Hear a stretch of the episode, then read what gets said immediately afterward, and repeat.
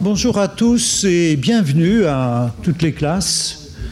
Ici donc à Sèvres, euh, la terminale L5 je crois, la terminale ES dont je ne connais pas le numéro, mais vous êtes tous euh, bienvenus dans ce programme euh, nommé Europe Éducation et École qui diffuse tous les matins, tous les jeudis matins, pardon, des cours de philosophie ou de littérature ou même en droit en visioconférence. Merci euh, également à ceux qui nous rejoignent en mode euh, acteur et en mode spectateur anonyme sur Internet pour cette matinée de réflexion qui nous sera proposée par Madame Hélène Devissaguet, qui est professeure en classe préparatoire au lycée Condorcet à Paris et qui nous parlera des vertus de l'amour.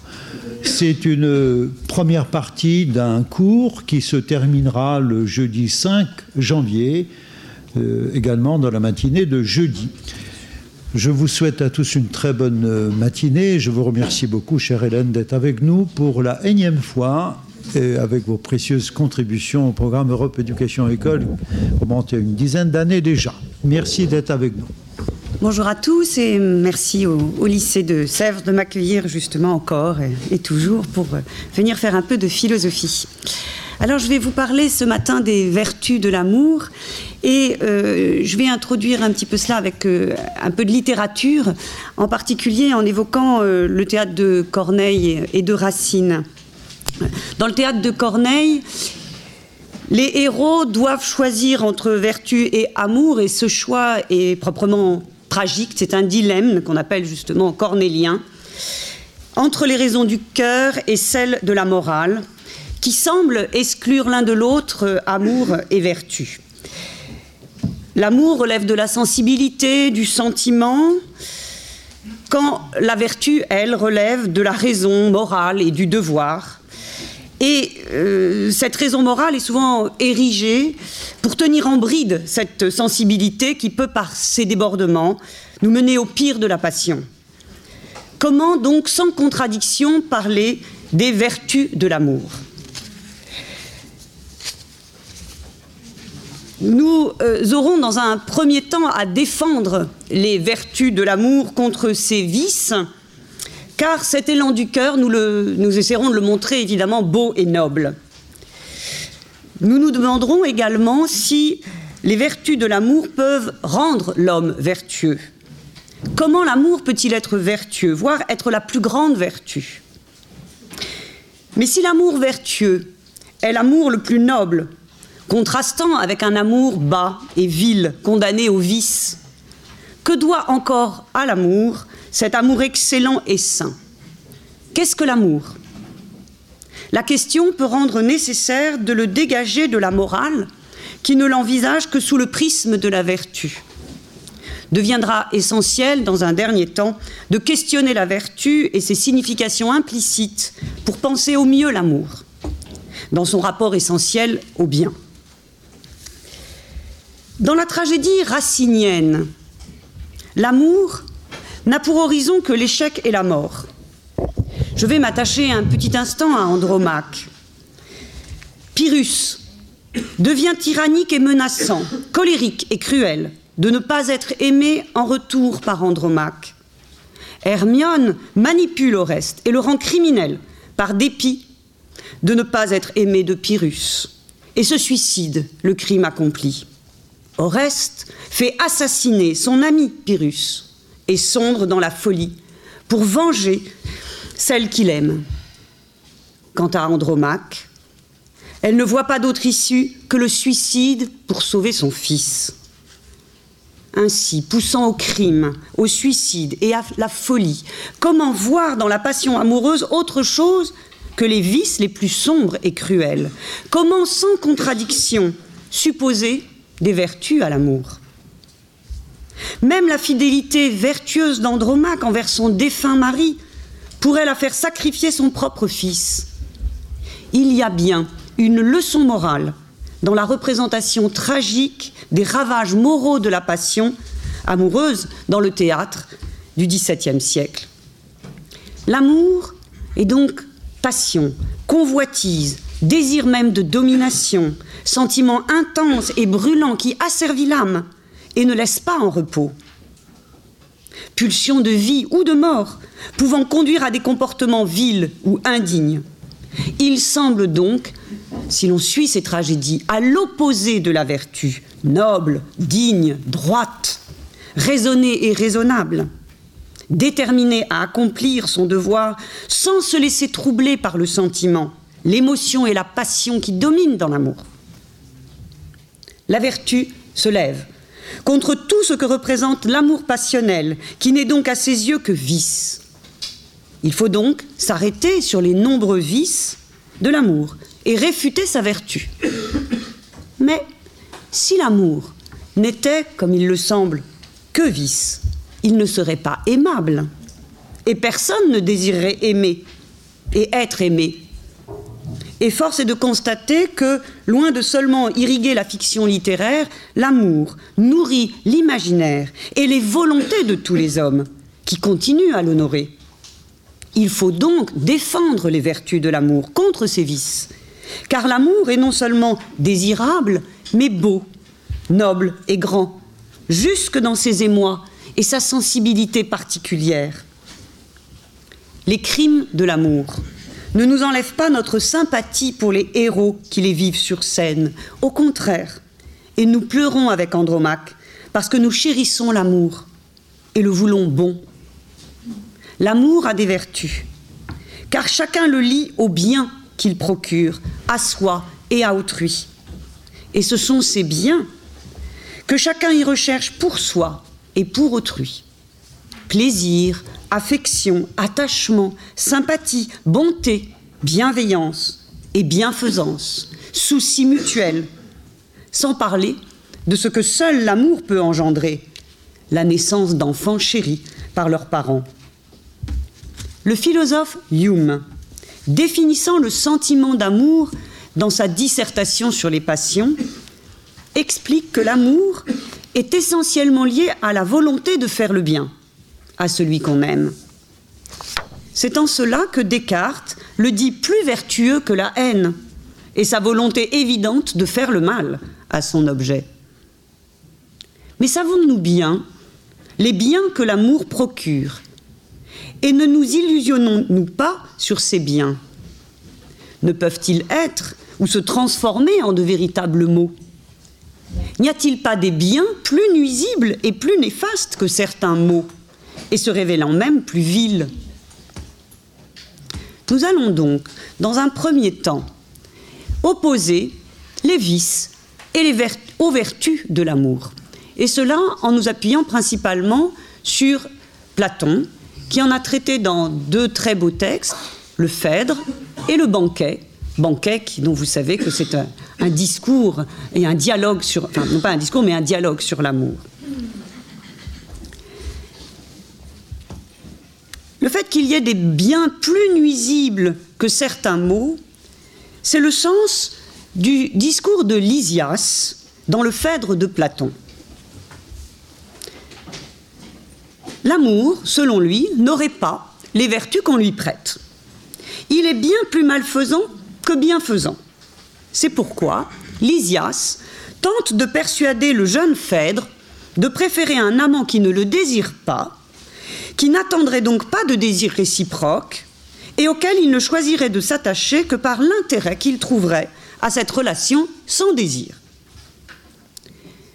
Étant forcé par Phèdre de reprendre la même thèse que Lysias sur l'amour, à savoir qu'il vaut mieux un amour sans désir, plus bienfaisant, plus, avantageux qu'un amour passionnel. Socrate, dans son premier discours, va resituer sur un plan véritablement moral et philosophique la critique qui peut être faite du désir érotique de l'amour. Si le désir est condamnable moralement, s'il a des vices et non des vertus, c'est qu'il est déraisonnable et conduit à la démesure.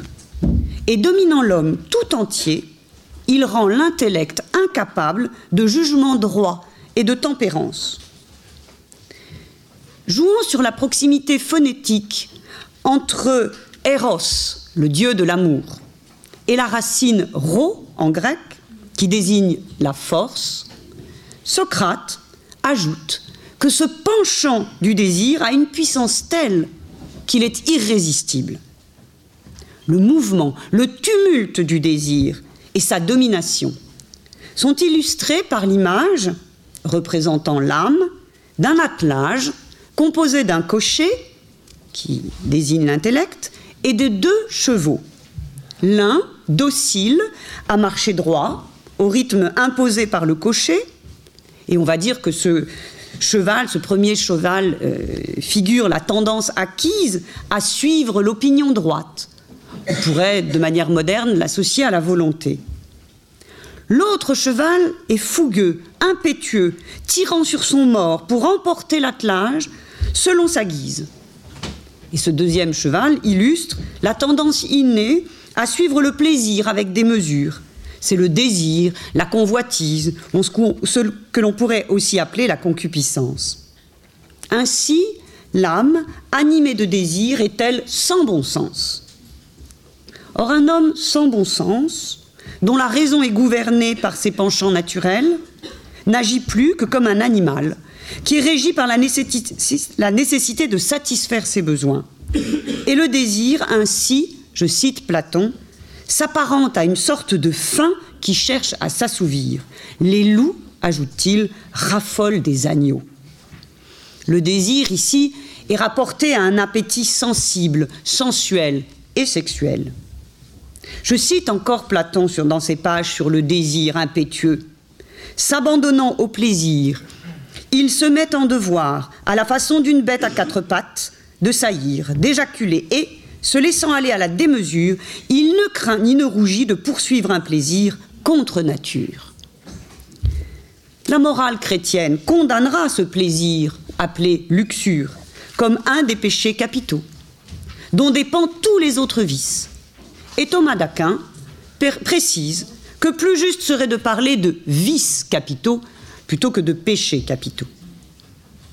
Cette âme est donc esclave, esclave d'un penchant irrésistible, esclave du plaisir, dont chacun sait qu'il n'est jamais pleinement satisfait, et ainsi rend le désir insatiable, esclave de l'objet du désir.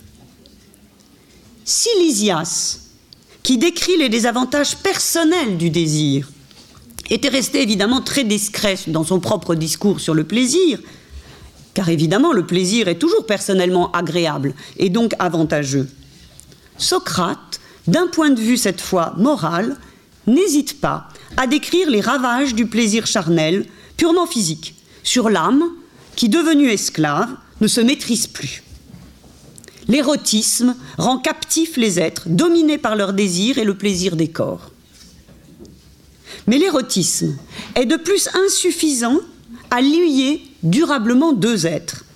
Car le désir étant insatiable, le plaisir s'émousse et peut même devenir déplaisant, écœurant, lorsqu'il n'est donné que pour satisfaire un penchant esclave. Tous les désavantages développés par Lysias à s'attacher à un homme désirant, qui plus est plus âgé, à savoir la jalousie, des reproches incessants, d'un amant excessif, exclusif, possessif, et néfaste du même coup pour la beauté et le développement de l'âme du jeune homme. Tous ces désavantages sont ici traités du point de vue moral. Ils sont moraux. Un tel amoureux, finalement plus déplaisant qu'agréable, rend celui qu'il aime captif et nuit à son éducation, ce qui en grec se dit païdeusis, son éducation aussi bien physique qu'intellectuelle. Il ne veut pas, dans son caractère possessif, qu'il cultive son esprit pour que rien ne le détourne du plaisir. Et il ne l'encourage pas à cultiver virilement son corps au gymnase, lui préférant une langoureuse beauté féminine. Or, si la cité d'Athènes favorise cet amour que l'on appelle pédéraste, puisqu'il y est question justement, je vais l'expliquer dans un instant, d'éducation, hein, vous retrouvez l'étymologie païde dans le mot pédéraste, si la cité d'Athènes favorise cet amour qui unit un ancien appelé l'éraste, hein, c'est la même racine que éroste, c'est l'amoureux, avec un jeune homme appelé lui l'éromène, c'est dans l'unique but d'une éducation civique. Cette éducation qu'un Éraste sans désir pourrait pleinement procurer à son éromène, faisant moralement de lui un citoyen d'excellence, raisonnable, mesuré et libre, et capable de tisser des liens durables avec ses concitoyens. L'amour, qui n'est correctement défini que lorsqu'il est défini par son désir érotique, et vous noterez que c'est le premier reproche de Socrate au discours de Lysias, de confondre l'amour avec un contrat intéressé et utile. L'amour, donc, animé par le désir, conduit donc bien à des vices, quand le désir prend le pas sur la raison. Vices qui éloignent l'homme de la véritable mesure et de la sagesse. L'amour pourrait donc paraître condamnable moralement. Mais ce serait sans compter que l'érotisme de l'amour est bien dû à un Dieu, Eros, et que cette condamnation morale est donc blasphématoire. Un Dieu ne saurait être quelque chose de mauvais. Un Dieu n'est pas vicieux. Parler d'amour et de désir, parler d'érotisme, c'est parler d'Eros, le fils d'Aphrodite. Parler d'amour et de désir, parler d'érotisme, et parler contre le désir, même moralement, c'est blasphémer Eros. Ce qui est sans doute la faute moralement la plus grave, car on y fait outrage, offense et injure aux dieux. Ces dieux qui sont pourtant au principe de la cité et en assurent la prospérité. Et les mœurs en cours ne valent que par la bienveillance des dieux. Tous les principes de la morale humaine doivent tenir du divin leur source. Parler d'amour en condamnant le désir comme une passion basse et servile, vicieux et vicié, et vicieuse, pardon, c'est donc blasphémer Eros. Les deux premiers discours du Phèdre, celui de Lysias et le premier discours de Socrate, sont donc jugés stupides et impies. Et Socrate veut donc, dans un deuxième discours, se purifier de ses paroles par un discours qui fera l'éloge de l'amour et d'Eros et en vantera les vertus. Contre ces deux premiers discours qui ont prétendu légitimes d'en montrer les vices. Le désir, même le plus fou, est sacré, car c'est un don divin, qui dans une âme noble l'amène à la beauté et à la vérité, et c'est ce que développe Socrate aussi bien dans le Phèdre que dans le banquet. C'est une thèse sur laquelle il faut s'arrêter un instant. La folie du désir, nous y dit Platon, est la condition d'un accès à la vérité qui ne se donne à voir ni à une âme frustre, la bête de sexe dont on parlait tout à l'heure, ni à une âme préoccupée par son seul intérêt, comme l'Elysias. Socrate observe que la folie, mania, en grec, se retrouve dans des termes qui désignent des accès distincts à la vérité, dont le mot même qui désigne la connaissance, le verbe mantano. Concluant donc de là l'insigne et la divine relation entre savoir et folie. La folie peut donc être un don des dieux, ayant de beaux effets, et il ne saurait être question de la condamner à la légère. Il faut donc revoir positivement ce à quoi conduit la folie du désir amoureux. C'est par un mythe que Platon établit le lien entre désir amoureux et connaissance. Lien si essentiel à la philosophie qui est elle-même amour du savoir, amour de Sophie. L'amour, l'amour et son érotisme y joue un rôle essentiel.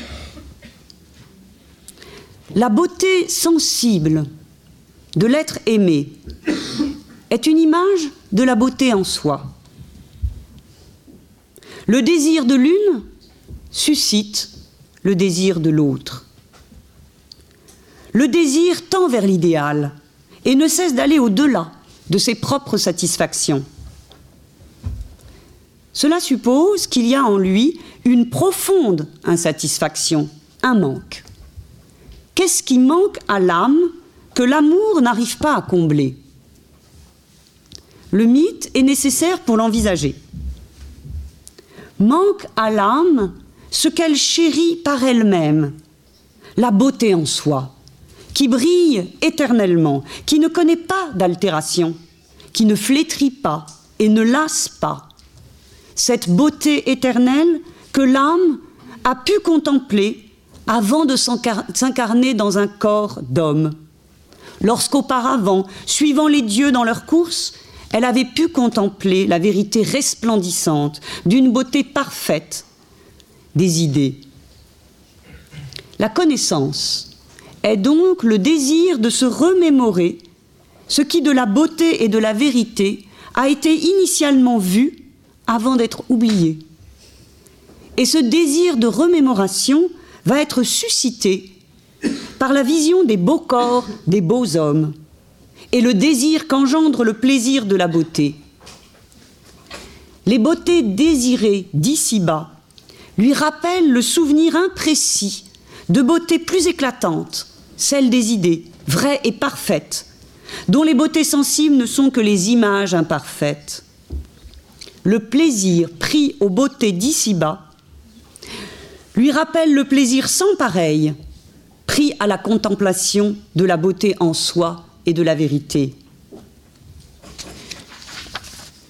Or, nous dit Platon dans le Phèdre, quand il arrive qu'elles, les âmes, que les âmes aperçoivent quelque chose qui ressemble aux choses de là-bas, c'est-à-dire les idées du monde intelligible, les vérités, ces âmes, ces âmes sont projetées hors d'elles-mêmes et elles ne se possèdent plus.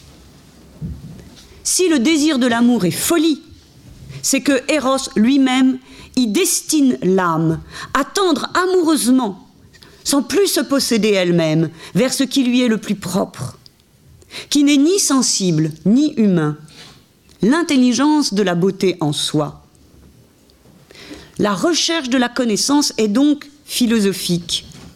Amour brûlant et désir irrésistible de savoir et d'élever son âme vers la contemplation de belles vérités. Désir qui gouverne l'âme au point de lui faire négliger les préoccupations d'ici-bas et de passer pour fou aux yeux des autres hommes, parce qu'il chérit ce qu'il méprise le plus souvent et se détache de ce qui les préoccupe, à savoir l'utile ou le plaisir, les biens matériels ou les honneurs, en s'attachant au contraire à ce qu'il néglige, à savoir le savoir et la vérité.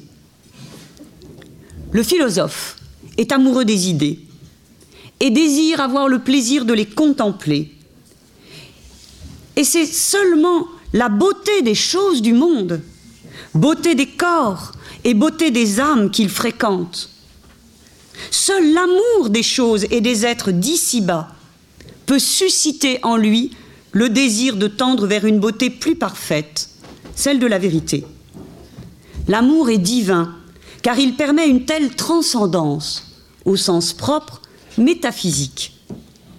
L'amour a des vertus, car il conduit à l'excellence de l'âme, capable de se transcender dans son désir de vérité. Et seul l'amour présente de telles vertus. Seul l'amour donne des ailes. C'est ici que l'on peut apercevoir la cohérence des deux discours de Socrate, qui dans un premier discours a repris moralement en quoi l'amour, dans sa passion et sa folie, une folie qui rend l'âme esclave et qui ne se possède plus d'être esclave, pouvait donc présenter un certain nombre de vices, et un deuxième discours dans lequel l'amour a des vertus, et même des vertus tout à fait essentielles, puisqu'elles conduisent l'âme à la connaissance. Au-delà donc de leur apparente contradiction, ces deux discours ont une cohérence, ce qui permet de résoudre la question. L'amour est-il fait de vice ou de vertu L'âme frustre, nous dit Socrate, qui n'a jamais rien contemplé de l'intelligible, ne connaît du désir que ce qui l'attache au plaisir sensible et vulgaire, et la démesure de son désir la rend insensée. Mais l'âme, mieux initiée, va dépasser ses plaisirs bornés jusqu'à les négliger totalement, pour tendre par amour vers le plaisir de la vérité. Passant du désir des beaux corps, dont la satisfaction paraît vite insatisfaisante, décevante, au désir de belles âmes. Elle va alors aimer son amant comme un Dieu. Et la folie de cet amour est bien divin et beau, nous dit Socrate. Et cette âme va passer ensuite jusqu'au désir de la beauté en soi. On a dans ces deux textes, le Phèdre et le, et le, et le banquet, une explication de cet amour que l'on appelle, à la suite de la lecture de ces textes, platonique. Cet amour platonique, hein, évidemment la référence à Platon est évidente, qui est un amour philosophique pour les belles âmes des jeunes garçons dans lesquels le désir est de susciter en eux le désir de connaissance. Et n'oublions pas que le dialogue philosophique a lui-même cette vertu. C'est un échange amoureux, animé par le désir réciproque de savoir. Il ne peut, pour Platon, être question de se détacher de tout désir pour bien aimer, car, à y gagner en vertu et donc en bonheur, comme le recommande par exemple le sage stoïcien, on y perdrait l'amour lui-même, sa sensualité, son émotion et son élan. C'est le principe même des discours de Socrate et leur critique vis-à-vis de celui de Lysias. On ne peut bien définir l'amour sans le rapporter essentiellement au désir, et en lui à cette tendance innée, le désir des plaisirs. Ainsi, ni le plaisir, ni le désir, même la folie qui les accompagne, ne peuvent être dits des vices. Par contre, il est vrai que la mesure et la tempérance est à leur égard vertu. Et la démesure, au contraire, déraisonnable, entraîne les vices. Plaisir, désir et amour appartiennent au genre des choses illimitées. Cela n'en fait pas pour autant des vices en soi. Mais il revient à l'intellect qui dirige l'âme de maîtriser la propension amoureuse au désir, de tempérer l'élan amoureux pour la conduire à engendrer le bien et de nombreuses vertus. L'intellect qui désire retrouver l'intelligible qui le nourrit avec ravissement saura vaincre ce que Platon appelle la bête vicieuse, la démesure, le désir débridé, et lui faire renoncer à la démesure en la mettant au pas du jugement droit, qui suit docilement ce que l'intellect poursuit. Jamais Socrate ne condamne la sexualité comme un vice de l'amour. Qu'il n'en fasse pas l'essentiel de l'amour, qu'il finisse lui-même par s'en désintéresser, qu'il la transcende, qu'il vise dans l'amour plutôt la fusion des intelligences que des corps, et l'enfantement de belles idées plutôt que de beaux enfants, ne signifie en rien qu'il condamne moralement la sexualité ou qu'il fasse de l'abstinence un principe moral, ou de l'amour une belle abstraction pour l'éviter. Au contraire, si vous êtes attentif à la lecture de ces textes, vous y verrez que la description du désir montre combien l'émotion amoureuse est belle aussi de ce frisson tout en sensibilité physique et concrète, une vague de désir, nous dit Platon, et son aiguillon douloureux. Rien ici d'un amour idéalisé. Ce serait un contresens de concevoir l'amour que l'on appelle platonique comme un amour idéalisé. L'amour platonique, l'amour philosophique, hein, cet amour de Sophie, est érotique et il est de tous les amours le plus érotique, puisqu'il est gouverné par Eros. Mais il est érotique sans parler de sexe, et sa sensualité ouvre à l'intellectualité. La pensée et le désir ne s'excluent pas, et donc la vertu et l'amour non plus. Loin de condamner le désir comme une passion basse, la philosophie, avec Platon, va étendre le domaine du désir à la pensée. L'amour a des vertus. Ce n'est que mal réglé, dans un laisser-aller des excès du désir, qu'il présente des vices. Les vertus de l'amour sont donc bien de nous conduire ici au désir de la connaissance, au désir de la pensée, au désir d'une transcendance, justement, qui permet finalement de laisser en son lieu, si je puis dire, ce qui relève de la sensibilité, pour que, à partir de la sensibilité, qui est pourtant l'aiguillon du désir, justement, l'âme soit conduite à aller au-delà.